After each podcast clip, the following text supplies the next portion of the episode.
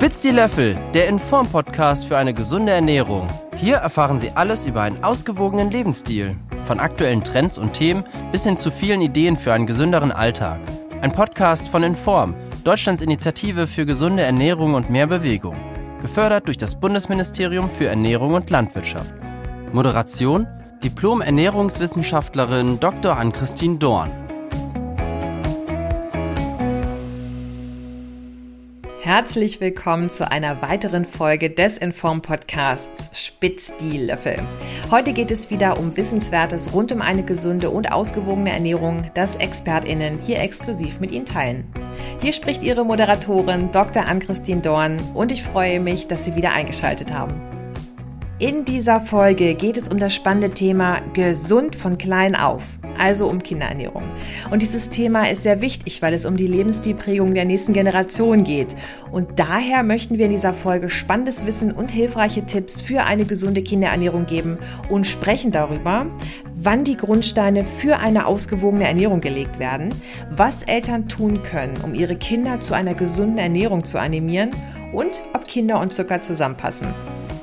Zum Schluss dieser Folge fasse ich Ihnen die wichtigsten Inhalte nochmal zusammen, damit Sie im Alltag schnell und einfach darauf zurückgreifen können. Unser heutiger Gast ist uns digital zugeschaltet und sie heißt Frau Professor Dr. Regina Ensenauer.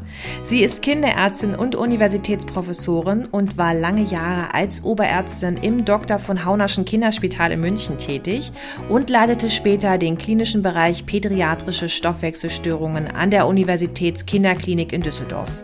Und seit 2019 ist sie Institutsleiterin des neu gegründeten Instituts für Kinderernährung am Max-Rubmer-Institut in Karlsruhe. Uhr.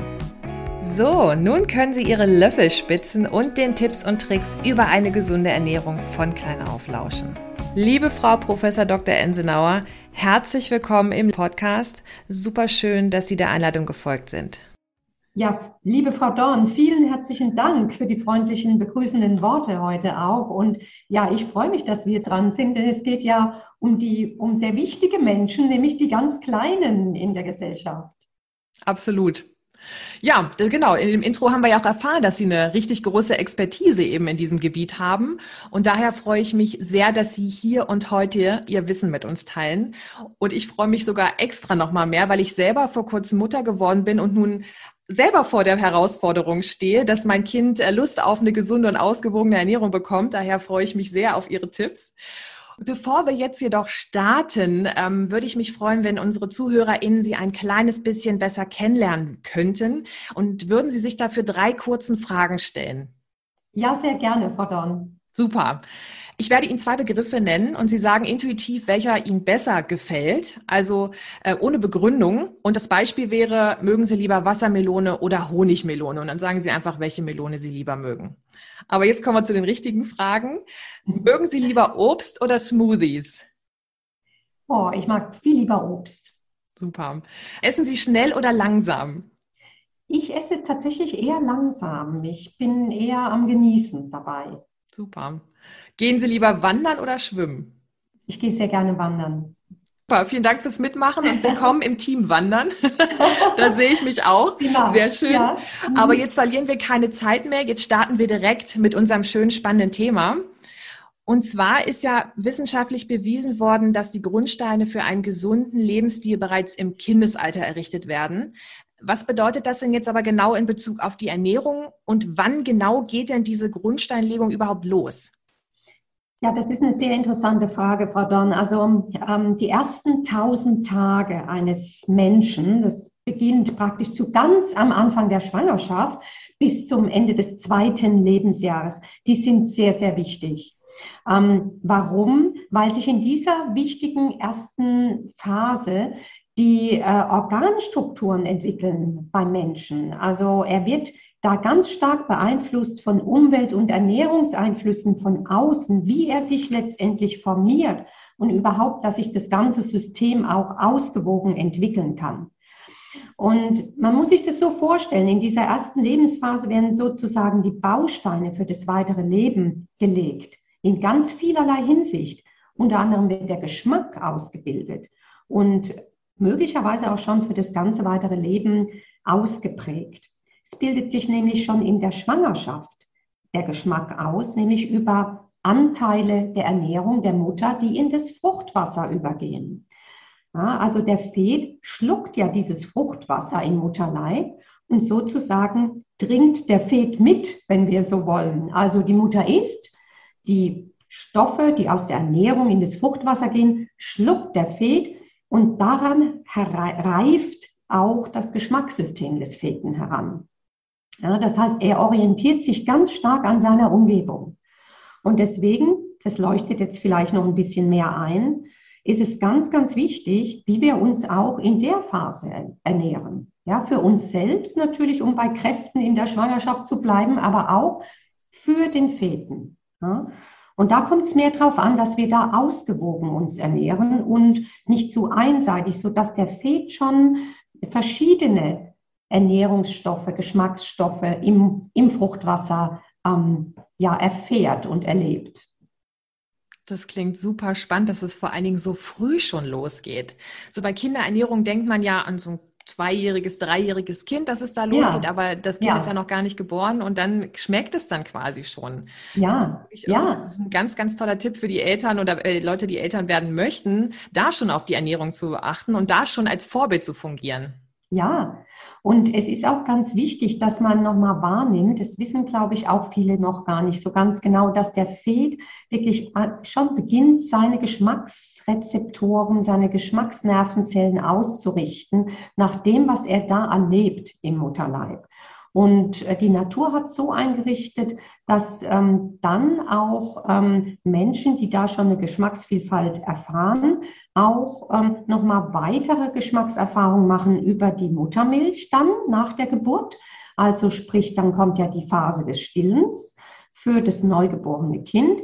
Und ähm, es gibt erste Hinweise tatsächlich darauf, wenn da auch die Ernährung in der Muttermilch sozusagen vielfältig an, den an das Neugeborene, muss ich sagen, herangetragen wird, dass es dann offenbar etwas einfacher ist für diese Kinder später mehr akzeptieren zu können an Lebensmitteln. Da gibt es erste Hinweise, auch wenn wir wissen, dass wir da noch deutlich mehr Wissenschaft und Forschung benötigen für Langzeitstudien.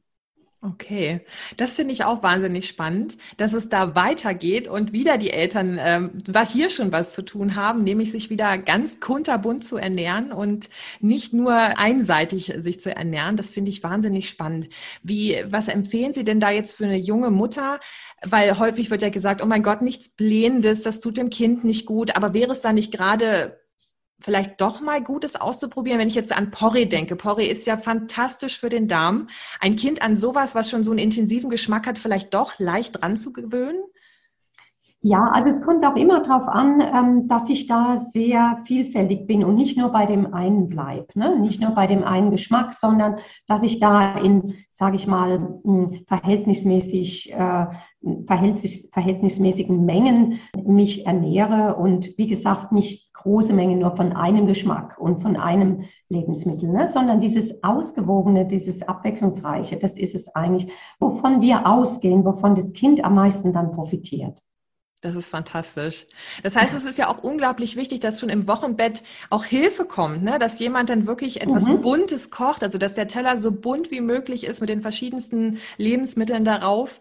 Das finde ich auch wahnsinnig wichtig für alle, die jetzt hier zuhören, dass es da echt schon losgeht. Und diese mhm. ersten tausend Tage, wie, wie verändert sich dann, wenn es dann zum Beispiel zur Beikost kommt, also wenn das Stillen vorbei ist? Mhm. Wie geht's ja. da los? Genau, also wir wissen ja so, die, die Stillphase ist das erste halbe Jahr, die Vollstillphase. Ne? Und dann kommt die Beikost dazu und dann stillt man weiter noch. Ne? Man nennt es dann Teilstillen. Und die Beikost ist auch eine wichtige Phase. Da wird das Kind herangeführt an ja weitere direkte Geschmäcker auch ne? und an auch äh, Textur natürlich. Ne? Da bekommt das Kind jetzt breiige Sachen, aber auch schon ein bisschen festere Dinge. Ne? Und da wird auch von der Mundmotorik da einiges ausgebildet. Ne? Das ist ja die Phase auch, wo wir mit dem Löffel beginnen, ne? mit das Kind zu füttern und wo es darum geht, dass sich da auch richtig gut die Mundmotorik ausbildet und auch die Interaktion zwischen Mutter oder Vater der löffelt ne, genauso oder auch andere Beteiligte. Äh, das Kind äh, füttern und auch mit dem Kind sprechen dabei. Ne? Also das Kind sozusagen als ein neuer Mensch, der sich entwickelt und der da ganz viele Erfahrungen macht. Und wir als Erwachsene, als Eltern, als die Umgebung dürfen beteiligt sein, diesem neuen Menschen diese Erfahrungen zu geben. Das ist eigentlich was ganz Wundervolles. Absolut. Und auch hier wird ja so ein Kind immer wacher und aufmerksamer. Wie verhält sich das denn so am, an dem Familientisch, nennt man es ja, sobald das Kind da dran sitzt? Wenn zum Beispiel die Eltern dem Kind wundervoll bunte Breie vorsetzen, ihr Essen aber selber komplett beige ist, also totpaniert. Wie, wie verhält sich das dann für das Kind? naja, das ist ganz wichtig für das Kind ähm, äh, zu beobachten, was seine Umgebung macht. Je jünger das Kind, desto mehr ist es natürlich abhängig von seiner Umgebung. Das ist ganz klar und uns allen ja auch sehr bewusst. Naturgemäß muss es sich ganz stark an der Umwelt orientieren und damit ganz klar am Ernährungsverhalten seiner eigenen Eltern. Das heißt, je jünger das Kind, und da bin ich wieder bei den ersten tausend Tagen, aber nicht nur, wir sind ja auch in der Vorschulphase noch wirklich ganz nah an den Kindern dran. Ne? Und die Kinder gucken sehr stark auf die Eltern, imitieren sie regelrecht. Ne? Das ist Teil der psychomotorischen Entwicklung eines jeden Menschen, dass er imitiert. Und wenn wir das verstanden haben, dass ein Kind ne, mit drei Jahren, vier Jahren sehr stark imitiert, was in seiner Umgebung passiert, dann ist es uns ja ganz klar, dass das Kind auf die Ernährung, die wir leben, genau hinschaut. Ne? Also das Kind nimmt intuitiv sehr viel wahr. Ne? Also wenn wir sozusagen Dinge nicht mögen und es auch letztendlich zeigen und leben, dann wird das Kind mit hoher Wahrscheinlichkeit diese Dinge auch nicht so gut finden. Das ist spannend. Wenn wir dann auf das Imitieren nochmal in der Schwangerschaft zurückbekommen, so gerade so Frauen haben ja, oder Schwangere, haben Gelüste. Diese Gelüste kommen ja auch ein bisschen vom Körper her, dass vielleicht irgendwas fehlt, zum Beispiel Eisen oder sonstiges. Ähm, aber das ist ja dann diese Frau auch viel. Also als Beispiel, meine Mutter hat super viel Käse gegessen. Ich liebe jetzt Käse. Ist das, mhm. ist das auch schon wissenschaftlich belegt, dass das dann wirklich auf bestimmte, ja, Lebensmittel schon zurückzuführen ist, wenn die Mutter sehr viel Paprika isst, dass das Kind hinterher ein Paprika-Liebhaber wird oder ist es nur generell, dass, dass, dass die Mutter sich so ausgewogen und bunt wie möglich ernähren sollte? Also man kann im Moment wirklich empfehlen, dass die Mutter sich sehr bunt und ausgewogen empfehlen sollte, auf jeden Fall nicht wirklich wichtige Komponenten weglassen sollte. Ja. Ne? Und ähm, man hat äh, gewisse äh, Studien durchgeführt, wo man mit gewissen deutlichen Geschmacksstoffen gearbeitet hat ne, und gesehen hat, dass da was dran ist. Also wenn ich jetzt einem intensiven Geschmack ausgesetzt bin in der Schwangerschaft, ne, dann werde ich darauf oder meine Geschmacksnervenzellen werden darauf schon etwas eingestellt. Und später hat man gesehen, dass diese Kinder, diese Säuglinge sich dann Breien mit diesem Geschmack, den die Mutter in der Schwangerschaft hatte, hingewendet haben. Okay. Ne? Mhm. Aber das sind ganz erste Studien, müssen wir sagen. Ein bisschen vorsichtig bewerten, weil Ernährung, Lebensmittel, Essen ist nicht so, so einfach. Ne? Es ist nicht nur eine Kette. Ne? Wenn ich das mache, dann passiert genau das später. So ist es leider nicht. Ne? Das werde ich auch öfter gefragt tatsächlich, sondern äh, Essen ist ja eine komplexe Angelegenheit. Das sind ganz viele Stoffe. Und wenn ich zum Beispiel ein Lebensmittel mit dem anderen dann kombiniere, dann kommt da vielleicht eine ganz andere Geschmacksvariante wieder raus. Ne? Und so hat jeder von uns was ganz Individuelles ja auch. Wie viel von dem mit, mit so viel von dem anderen ergibt den und den Geschmack oder ergibt das und das auch an, an Energiezufuhr und so weiter. Und äh, von daher finde ich es aber sehr wichtig, da nochmal zu betonen, dass, dass Ernährung ja auch was Individuelles ist und dass dann das eigene Kind im Mutterleib diese Individualität der Ernährung und des Essens ja mitbekommt. Und da liegt auch nochmal beim Stillen das Besondere bei der Muttermilch, ne? dass, dass die Ernährung der Mutter, wie auch immer sie genau gestaltet ist, individuell ist. Und das eigene Kind bekommt dieses Individuelle mit über die Muttermilch. Das heißt, das können wir gar nicht so herstellen mit dieser Individualisierung, sondern das gibt es wirklich nur in der Muttermilch. Das ist irre. Das hat die Natur sich sehr, sehr gut ausgedacht, um das Kind direkt an eine tolle Ernährung zu gewöhnen und auch Lust auf die Ernährung zu machen. Vielleicht ist es ja auch so ein kleiner Trick der Natur, um zu sagen, hier, da kommt noch was viel Spannenderes auf dich zu. Hier hast du schon mal einen kleinen Vorgeschmack. Ja, absolut. Ich sehe das auch so. Also es ist ja etwas, was wir als Menschen ähm, über ja, Evolutionszeiten hinweg, also wir, das Stillen ist da und es es hat sehr viele Funktionen, wie wir wissen, stärkt auch die Abwehr des Kindes und so weiter. Aber dieses individuelle äh, Abbilden der Ernährung sozusagen in der Muttermilch und das Kind vorbereiten auf etwas, was kommt, Lust machen drauf, wie Sie sagen, Frau Dorn, das finde ich einen guten Begriff, das ist doch was ganz, ganz Hervorragendes. Und das sollten wir auch so sehen und, und aufgreifen und uns darüber freuen. Absolut. Es macht ja auch Spaß, ne? Dann darf es den Kindern ja genauso Spaß machen. Ja, richtig. Und Spaß ja. ist ein gutes Stichwort. Das, also Essen sollte Spaß machen. Ja, eben. Es ernährt und es sollte Spaß machen. Da bin ich absolut dabei. Genau. Super. Dann haben wir jetzt ja wirklich für, über die Grundsteine gesprochen, mhm. wie, wie die, also ein gesunder Lebensstil geprägt wird, nämlich dass die Eltern da sehr, sehr viel mit schon zu tun haben und das gar nicht so aufs Kind abgewälzt werden darf. Mhm. Ähm, jetzt würde ich aber direkt so ein bisschen in die Praxis kommen. Wie können jetzt Eltern, die schon ältere Kinder haben, jetzt mit einer guten Ernährung starten, falls es noch nicht so gut geklappt haben sollte oder schon gut klappt und es soll sich noch ein bisschen verbessern. Ich würde direkt zu Anfang gern diese eine Million Euro Frage stellen, nämlich wie kann ich ein Kind motivieren, gesund zu essen, wenn es das noch nicht so gerne tut? Hm.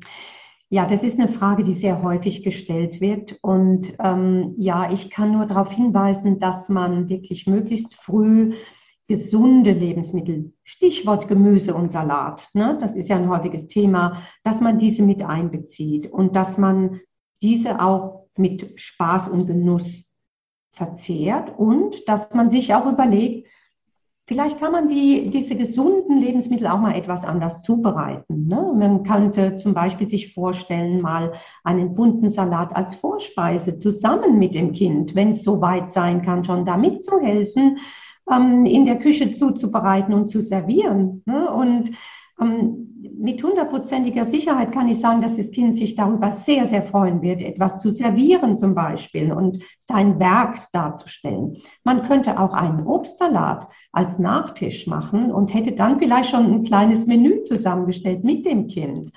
Das einfach mal probieren, da immer wieder ein bisschen auch experimentieren mit den Lebensmitteln. Ne? Man kann natürlich auch Figuren machen aus bestimmten Lebensmitteln. Das muss nicht jeden Tag sein, aber vielleicht mal am Wochenende, wenn man sich überlegt, wie kann man sinnvoll und schön die Zeit verbringen auch zusammen. Und ähm, da gibt es wirklich viel mehr Möglichkeiten vielleicht, als man sich so vorstellt.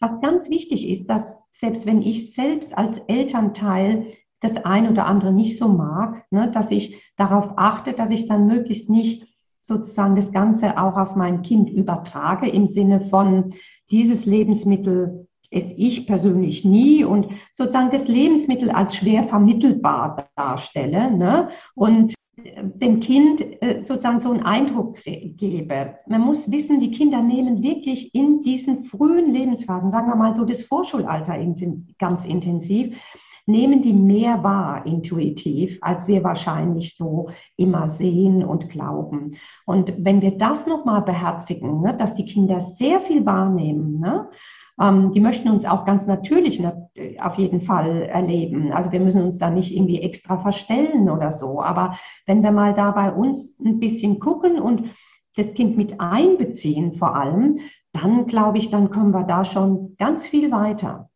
Klasse. Das heißt, das Kind wirklich mit in die Küche nehmen und das gemeinsam mhm. lernen, wer es selber kann, ne, mhm. der isst es vielleicht auch lieber. Mhm. Ich finde, das ist auch so eine Sache von Wertschätzung. Das ja. macht Arbeit. Das ist ja. nicht einfach so hergezaubert. Genau, genau, genau. Das ist es. Das Erleben des Kindes, was es bedeutet, sozusagen vielleicht auch vom Einkauf direkt aus dem Regal, ne? Zum Tisch zu kommen, diese Kette auch mal gemeinsam ablaufen zu lassen, immer wieder. Und das natürlich so mit einzuintegrieren in den Ablauf, das wäre eigentlich das ganz Ideale für die Entwicklung eines Kindes. Absolut. Das ist ja dann auch eine kleine spannende Geschichte. Da kann man ein Ritual draus machen. Mhm. Das finde ich sehr schön. Mhm. Mhm. Wenn wir jetzt konkreter werden, wie viel Obst und Gemüse sollte denn so ein Kind essen? Ja, also wir gehen ja von drei Hauptmahlzeiten und zwei Zwischenmahlzeiten aus am Tag. Ne? Und da darf schon auch in den Zwischenmahlzeiten ein Snack ähm, sein in die Richtung Obst natürlich, sollte sein. Es sollte auch Gemüse mit reingeben. Ich will das jetzt gar nicht irgendwie auf so und so viel pro Tag muss es sein, äh, runterbrechen. Aber es sollte schon Teil natürlich der Hauptmahlzeiten sein und auch der Zwischenmahlzeiten. Ne? Das habe ich jetzt Zwischenmahlzeit als Snack sozusagen verstanden und dann ein Obstsnack. Ne? Genau, das wäre schon sehr hilfreich, wenn wir da täglich Gemüse und Obst mit einbauen. Ne? Genau. Okay, also quasi zu jeder Mahlzeit irgendwas Gemüsiges, was Obstiges dazu, dass der Teller schön bunt wird. Ja, das wäre optimal und auch vielleicht zu den kalten Mahlzeiten könnte man auch natürlich mit Salat ähm, agieren, sage ich mal. Ne? Und auch da aber ist mir wichtig, dass man da sehr auch offen bleibt und nicht sich jeden Tag überlegt, es muss so sein, es kann auch mal einen Tag anders laufen. Ne? Also wir, wir wollen mal ganz offen und ne, in der Gestaltung durchaus bleiben, ohne dass man so festgelegt wird und geregelt wird, was genau zu tun und zu lassen ist. Und nur dann wird es gut. Das will ich so nicht verstanden wissen. Ich glaube, dass jede Familie ihre eigenen äh, Wege findet und vielleicht so ein paar Anregungen braucht, hin und wieder mal, auch von uns Kinderernährungsmedizinern, ähm, um da ein bisschen hier und da vielleicht mal in die richtige Richtung zu verhelfen. Absolut, sehr gut. Wie sieht denn das mit Zucker aus? Wenn man an eine gesunde Ernährung denkt, dann soll es ja immer schön bunt sein und am besten so wenig Süßigkeiten wie möglich. Aber was bedeutet das denn so wenig wie möglich? Hm. Naja, auch Obst hat Zucker, Fruchtzucker natürlich. Wir reden, wenn wir von Zucker reden, und da ist manchmal wirklich die Begrifflichkeit ein bisschen schwierig auch, eigentlich von freiem Zucker, ne? von extra zugesetztem Zucker, ne? hauptsächlich. Damit meinen wir vor allem Süßigkeiten und wir meinen vor allem auch, und das ist ein, wirklich ein Problem geworden in den letzten äh, Jahren und Jahrzehnten, die süßen Getränke. Ne? Also die süßen Getränke müssen wir im Grunde auch als eine Besonderheit betrachten, als eine Art Süßigkeit. Ne? Sie sollten jetzt nicht der Durstlöscher sein pro Tag, ne? so und so viel Liter davon. Das wäre im Grunde sozusagen fatal, denn ähm, Zucker fördert natürlich Krankheiten, das wissen wir grob, aber es ist auch tatsächlich so, dass dadurch die Übergewichtigkeit steigt, auch Diabetes ne, und ähm, auch ganz klar Karies. Ne? Also das sind ganz klare Zusammenhänge zwischen dem Verzehr von gesüßten Getränken und Krankheitsentstehung. Das, das muss man vielleicht mal wirklich mitnehmen. Ne? Und unter diesem Aspekt leuchtet es, glaube ich, sehr gut ein, dass wir ähm, ne, ein, ein süßes Getränk ebenso wie eine Süßigkeit betrachten sollten und Schokoriegel. Und das sollte natürlich nicht jeden Tag auf dem Speiseplan stehen. Das finde ich wirklich spannend, dass Getränke eigentlich auch eine Süßigkeit sind. Also da reden wir ja nicht mhm. nur über Softdrinks, sondern da kann man ja auch schon mal über einen Saft an sich sprechen. Mhm, mhm. also so, so ein Glas Apfelsaft hat ja auch an die knapp sieben Zuckerwürfel Zucker drin. Also das ist ja wirklich enorm. Ne? Das ist dann für so ein Kind schon mal eine ordentliche Dosis. Ähm, kein Wunder, wenn sie dann aufgekratzt sind danach. Aber das finde mhm. ich ist ein ganz, ganz toller Tipp, auch auf, das, auf den flüssigen Zucker in dem Sinne zu achten. Richtig, ja. Mhm. ja. Also es ist ähm, wirklich empfehlenswert, mit Wasser und ungesüßten Teen zu arbeiten beim Kind. Im Sinne auch der Geschmacksprägung. Der Geschmack kann auch in Richtung Zucker geprägt werden, wenn ich zu viel Zucker zuführe. Damit meine ich jetzt wirklich zum Beispiel die süßen Getränke oder sehr, sehr viele Schokoriegel und Süßigkeiten. Ne? Mhm. Dann kann das Kind auch dann im Verlauf, das heißt Zuckerprägung, das Verlangen danach entwickeln und unzufrieden werden, wenn es dieses nicht bekommt. Ne? Ähm, deswegen sollte man an den Stellen, wo es wirklich nicht erforderlich ist, nämlich in der Flüssigkeitszufuhr mit wasserungesüßten Teen arbeiten. Mhm. Ähm, oder ähm, sagen wir mal, es gibt auch Familien, die sagen, mein Kind verlangt danach, wie komme ich davon weg, werde ich oft gefragt. Nun, da kann man natürlich schrittweise weiter verdünnen. Wenn ein Kind an einen kompletten Fruchtsaft pur sozusagen gewöhnt wurde jetzt, ist durchaus die Chance, dass ich da runterkomme von, wenn ich sozusagen sukzessive nachfolgend immer mehr Wasser dazu tue und den Geschmack leicht drin belasse. Ne? Also so mal als ganz praktischer Tipp, ein sehr stark verdünnter Fruchtsaftschorle ist durchaus okay. Ne? okay. Nur nicht pur den ganzen Tag nur Saft. Ne, das wäre dann zu viel. Absolut.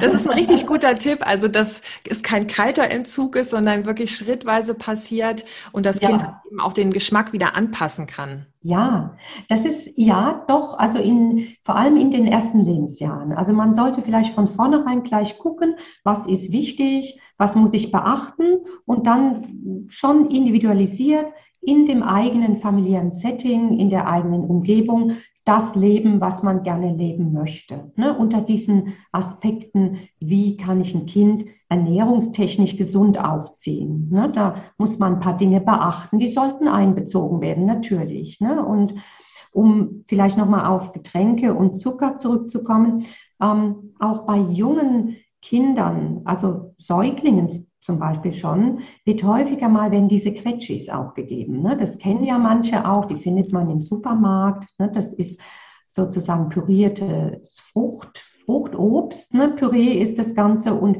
das ist dann schon sehr stark angereichert. Da ist dann sehr viel Fruchtzucker drin in diesem Püree. Und häufig wird es, weil es ja ein Püree ist, erstmal dann noch verdünnt mit Apfelsaft und Traubensaftkonzentrat. Ne? Da kommt dann noch was drauf und letztendlich ist es dann so eine kleine hm, Zuckerstoß.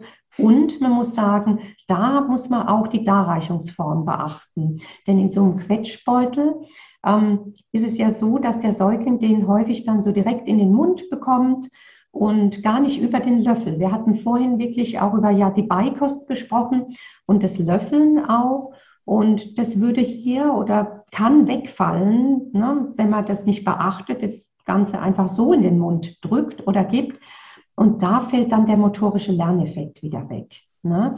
Also na, ne, wenn wir von jungen Kindern sprechen, dann müssen wir einfach diese Aspekte noch wissen. Das ist ja auch was, was wir, was wir erfahren dürfen, lernen dürfen als junge neue Eltern, ne? dass es darauf ankommt. Ein paar Punkte sind wirklich ganz, ganz wichtig. Und sonst würde ich sagen, wirklich das Essen als Erlebnis, als Erfahrung gestalten. Das, das wäre mir persönlich sehr wichtig.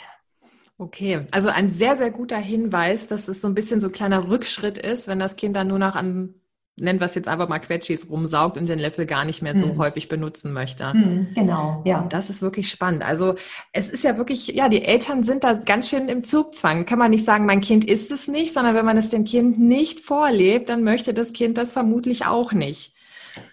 Ja, ja, also das ist, so ist die Entwicklung des Menschen. Ne? Das müssen wir akzeptieren. Der, der kleine Mensch ist natürlich von den großen Menschen erstmal abhängig. Ne? Das ist ganz klar.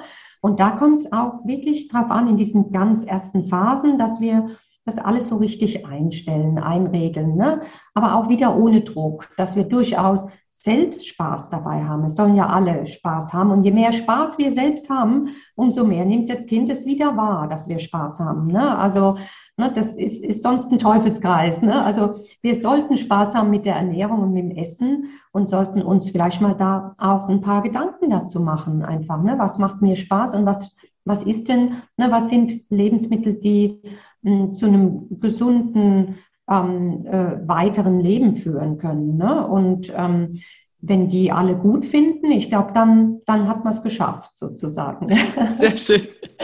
Ja, das klingt sehr gut.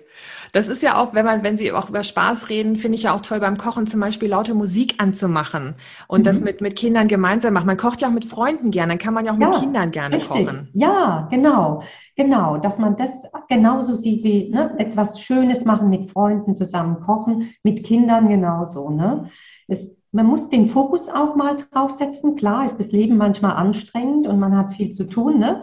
Aber wenn wir uns fragen, wo sollen wir denn Prioritäten setzen und was hat Bedeutung auch für später, gerade für mein Kind, ähm, dann wäre das so ein Aspekt. Ne? Das hat sicher Bedeutung für später. Wir wissen, so wie das am Anfang gelebt wird, ne? in diesen ersten Jahren, das nimmt man mit für später ne? und ähm, gibt es dann an die eigene Generation wieder weiter. Ne? Das hat die Natur auch so eingerichtet einfach. Mhm. Das ist irre. So ein bisschen nach dem, also dann hat dieser Spruch ja, was Hänschen nicht lernt, lernt Hans nimmermehr, doch irgendwie auch schon seine Bewandtnis und seine Wahrheit dahinter. Ja, Sie haben recht, Pardon. Das sind ja manchmal so, so Sprüche und so, die wir schon von unseren Großeltern oder Urgroßeltern her haben. Aber mir immer wieder, das finde ich so erstaunlich, kommt man darauf zurück, dass man sagt, Mensch, das stimmt. Ne? Und in dem Fall ist es so. Ne? Und da sind wir wissenschaftlich dran, das sozusagen nachzuweisen. Aber empirisch oder erfahrungsmäßig haben es schon unsere Großeltern im Grunde geahnt, sage ich mal. Ne? Ja. Und das ist auch wieder das Tolle, dass wir dann auch mit Wissenschaft dazukommen, das nochmal zu sehen. Und das ist ja das, was auch unser Institut macht, ne? diese frühen Risikofaktoren und auch Schutzfaktoren für die Entstehung von ernährungsmitbedingten Erkrankungen zu erforschen. Super.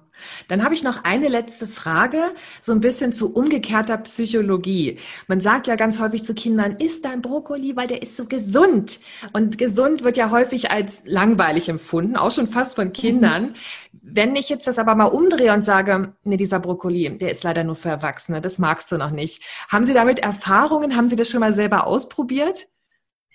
Also ich glaube, hm, die beste Erfahrung, die ich gemacht habe, ist einfach ganz natürlich mit den Kindern reden. Ne? Also gar nicht speziell. Das ist, glaube ich, auch manchmal wirklich ein Problem, dass wir versuchen, es super toll zu machen und dann kommt es beim Kind vielleicht auch doch nochmal anders rüber. Ne? Also das Kind ruhig probieren lassen ähm, an allem, was es will, da gar, gar keine ne, Limitierungen einführen. Ne? und ganz natürlich damit umgehen. Also einen relativ normalen Umgang haben mit den Dingen ne? und ähm, vielleicht sich erzählen, wo es herkommt und wo es, wo es wächst und angebaut wird. Vielleicht auch mal einen Besuch dort abstatten oder auch selbst tun, wäre eine Möglichkeit, genau. Das, das wäre mir wichtig, ne? dass Kinder da relativ normal rangeführt werden, ohne, ne, ohne Einschränkungen oder Besonderheiten mit, mit den Lebensmitteln. Denn Kinder können ne, die gleichen Lebensmittel essen wie die Erwachsenen. Ne? Da gibt es keine extra ne, Lebensmittel, ja. die nötig wären. Genau. Klasse, sehr gut. Vielen Dank. Das ist wirklich ein schöner letzter Hinweis, dem Kind auch auf Augenhöhe begegnen und gar nicht diese manipulativen Versuche wirklich auszutesten, sondern das Ganze einfach auch vorleben. Richtig, ja, da wäre ich dabei, Frau Dorn. Super, sehr schön. Dann, liebe Frau Professor Dr. Ensenauer, vielen lieben Dank für Ihre Zeit, für Ihre wertvollen Tipps. Und ich bin mir ganz sicher, dass sehr, sehr viele Leute hier heute was Tolles mitnehmen können. Ja, ich danke Ihnen für das nette Gespräch und ja, ich freue mich auch. Vielen Dank dafür. Dankeschön. Danke. Tschüssi. Tschüss. Super schön, dass Sie so lange dabei geblieben sind und sich alle Tipps und Tricks angehört haben. Und wie angekündigt, fasse ich Ihnen die wichtigsten Inhalte der Folge hier nochmal zusammen. Es geht los mit dem Grundstein für eine gesunde Ernährung, denn der wird bereits vor der Geburt gelegt. Und das bedeutet, es startet bereits in der Schwangerschaft und geht weiter beim Stillen und dann auch noch bei der Beikosteinführung. Und das sind die ersten 1000 Lebenstage. Die sind unglaublich wichtig für die Geschmacksbildung vom Fötus und Neugeborenem, denn über das Fruchtwasser und auch über die Muttermilch erhalten sie nämlich Geschmacksstoffe aus dem Essen der Mutter und somit werden Fötus und Neugeborene an viele verschiedene Geschmacksnuancen gewöhnt. Und das kann glücklicherweise dazu führen, dass es Kindern später leichter fällt, sich gesund und vielfältig zu ernähren und insbesondere dann, wenn sie ja selber mitbestimmen dürfen, was sie essen möchten. Und es geht weiter mit dem Familientisch. Also sobald Ihre Kinder am Familientisch mitessen, ist es schön, wenn Sie Ihre Kinder komplett mit einbeziehen. Und das beginnt beim Einkaufen der Lebensmittel, geht über die Zubereitung und dann dem Servieren der Mahlzeiten bis hin zum gemeinsamen Essen am Tisch. Und dadurch lernen die Kinder das Essen auch wertzuschätzen, denn es ist nun mal mit Aufwand verbunden, Lebensmittel anzubauen, sie im Laden auszuwählen und dann auch noch selber zuzubereiten. Und das muss ein Kind eben erst lernen und dabei können Sie es unterstützen. Weiter geht es mit dem Thema Zucker. Achten Sie darauf, dass Kinder generell wenig Zucker zu sich nehmen. Also Beispiele für Zuckerquellen sind Süßigkeiten, sogenannte Quetschis und Getränke. Und insbesondere an Getränke wird oft gar nicht gedacht, wenn es um das Thema Zucker geht, weil auch Flüssigkeiten viel Zucker enthalten können und somit quasi als Süßigkeit gewertet werden. Und um Kinder langsam von zuckerhaltigen Getränken zu entwöhnen, wie zum Beispiel Fruchtsaft, sind Schorlen eine richtig gute Möglichkeit. Die wichtigste Erkenntnis der Folge ist, dass Ihre Kinder keine extra Kinderernährung benötigen. Die essen einfach das, was auch Sie essen, also Ihre Eltern. Und Kinder werden nicht an eine gesündere Ernährung herangeführt, indem man sie überredet, dass sie ihr Gemüse essen sollen oder sie vielleicht sogar dazu manipuliert. Und der beste Tipp hier ist, dass Sie als Eltern eine gesunde Ernährungsweise vorleben und Ihre Kinder schauen sich diese dann einfach bei Ihnen ab. Und das gilt übrigens auch für die Großeltern, Tanten, Onkel und so weiter. Auch sie sind Vorbilder für Kinder. Und wenn Sie sich jetzt fragen, wie genau eine gesunde Ernährung aussieht und wie Sie diese in Ihr Leben integrieren können, dann hören Sie gern in die nächsten Folgen vom Spitzi Löffel Podcast rein, denn dort wird diesen Fragen auf den Grund gegangen. Wenn Ihnen diese Podcast-Folge gefallen hat, freuen wir uns sehr auf Ihre Bewertung und zwar zum Beispiel mit 5 Sternen und auf Ihre Kommentare. Und vergessen Sie nicht auf Abonnieren des Podcasts zu klicken, denn dann werden Sie zukünftig direkt informiert, wenn eine neue Folge erschienen ist und verpassen somit keins der vielen spannenden Themen. Alles Gute und bis zum nächsten Mal. Das war Spitz die Löffel, der Inform-Podcast für eine gesunde Ernährung. Gefördert durch das Bundesministerium für Ernährung und Landwirtschaft. Sie suchen weitere Informationen zu ausgewogener Ernährung und mehr Bewegung? Schauen Sie auf der Website unter www.in-form.de vorbei.